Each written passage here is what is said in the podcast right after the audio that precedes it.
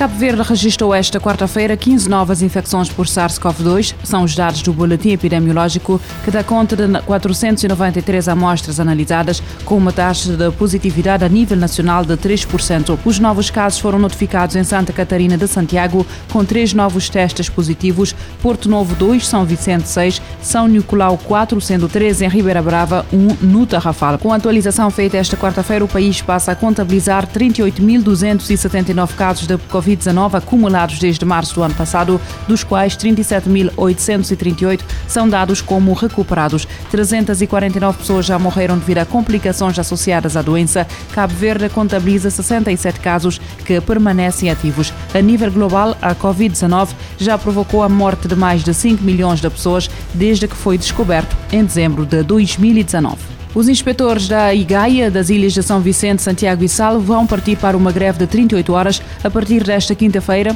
exigindo a publicação da lista de transição e respectiva grelha salarial. A greve inicia-se às 8 horas desta quinta-feira e vai decorrer até às 22 horas de sexta-feira. A informação foi avançada em conferência de imprensa pelo Sindicato Nacional dos Trabalhadores da Administração Pública, Domingos Barbosa, em conferência de imprensa realizada na cidade da Praia. Segundo o sindicalista, a greve irá contar com a adesão dos oito inspetores da instituição que pedem à IGAI, através do Ministério da Indústria e Comércio e Energia, a publicação da lista de transição e respectiva grelha salarial com o pagamento com efeito retroativo.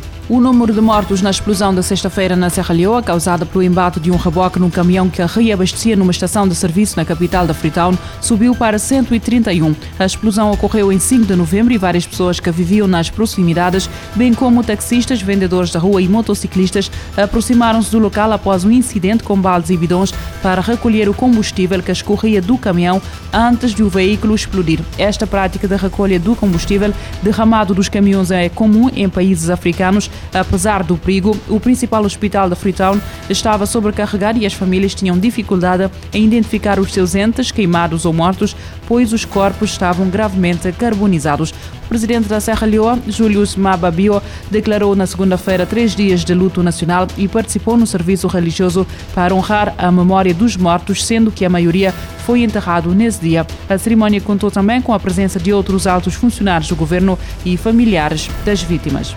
Cerca de 400 migrantes foram resgatados na terça-feira à noite, perto da costa italiana, enquanto que mais de 300 permanecem a bordo de um navio humanitário à espera para atracar. Segundo um comunicado da Guarda Costeira Italiana, 396 pessoas foram resgatadas de um barco de pesca que ficou preso na areia perto do porto de Possalo, na Sicília, durante a noite. Ao mesmo tempo, o navio humanitário Ocean Viking, gerido pela organização não governamental SOS Mediterrânea e atualmente a navegar no canal da Sicília, ainda procurava esta quarta-feira um porto para atracar com as mais de 300 pessoas que tinha resgatado. O Ocean Viking tem procurado desde domingo um porto seguro para atracar com os migrantes resgatados. Mais de 57 mil migrantes desembarcaram em Itália desde o início do ano, em comparação com os pouco mais de 30 mil registados no mesmo período de 2020, de acordo com os dados do Ministério do Interior. Quase 240 milhões de crianças no mundo vivem com alguma deficiência. O alerta é da Unicef. A agência da ONU publicou esta quarta-feira um novo relatório sobre o tema. Um novo relatório do Fundo das Nações Unidas para a Infância, Unicef, mostra que o mundo tem 240 milhões de crianças que vivem com algum tipo de deficiência. A análise é considerada a mais abrangente que a agência já fez sobre o tema. Segundo o Unicef, as crianças com deficiência estão em desvantagem em vários fatores relacionados ao bem-estar, incluindo acesso à educação, à nutrição e à saúde e proteção da violência. A diretora executiva da agência, Henrietta Ford, explicou que o levantamento confirma que as crianças com deficiência têm menos chances de inclusão e de serem ouvidas, e na maioria das vezes são simplesmente deixadas para trás. Na comparação com menores sem deficiência, as crianças com têm 53% mais chances de ter infecções respiratórias, 49% mais possibilidade de nunca terem frequentado a escola e probabilidades de terem problemas de crescimento e de desenvolvimento físico 34% maiores. O lado emocional das crianças com deficiência também é afetado. As chances de se sentirem tristes são 51% maiores e de sofrer discriminação estão 41% em alta.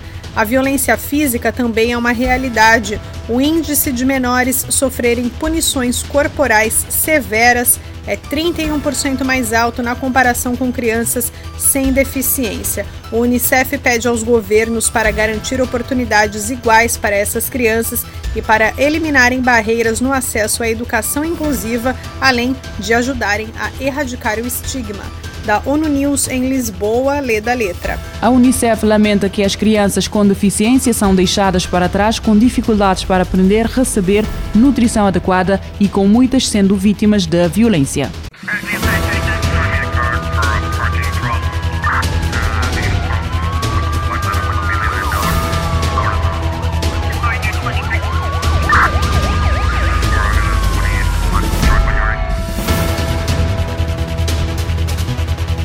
Este programa está disponível em formato podcast no Spotify e em radiomorabeza.cv.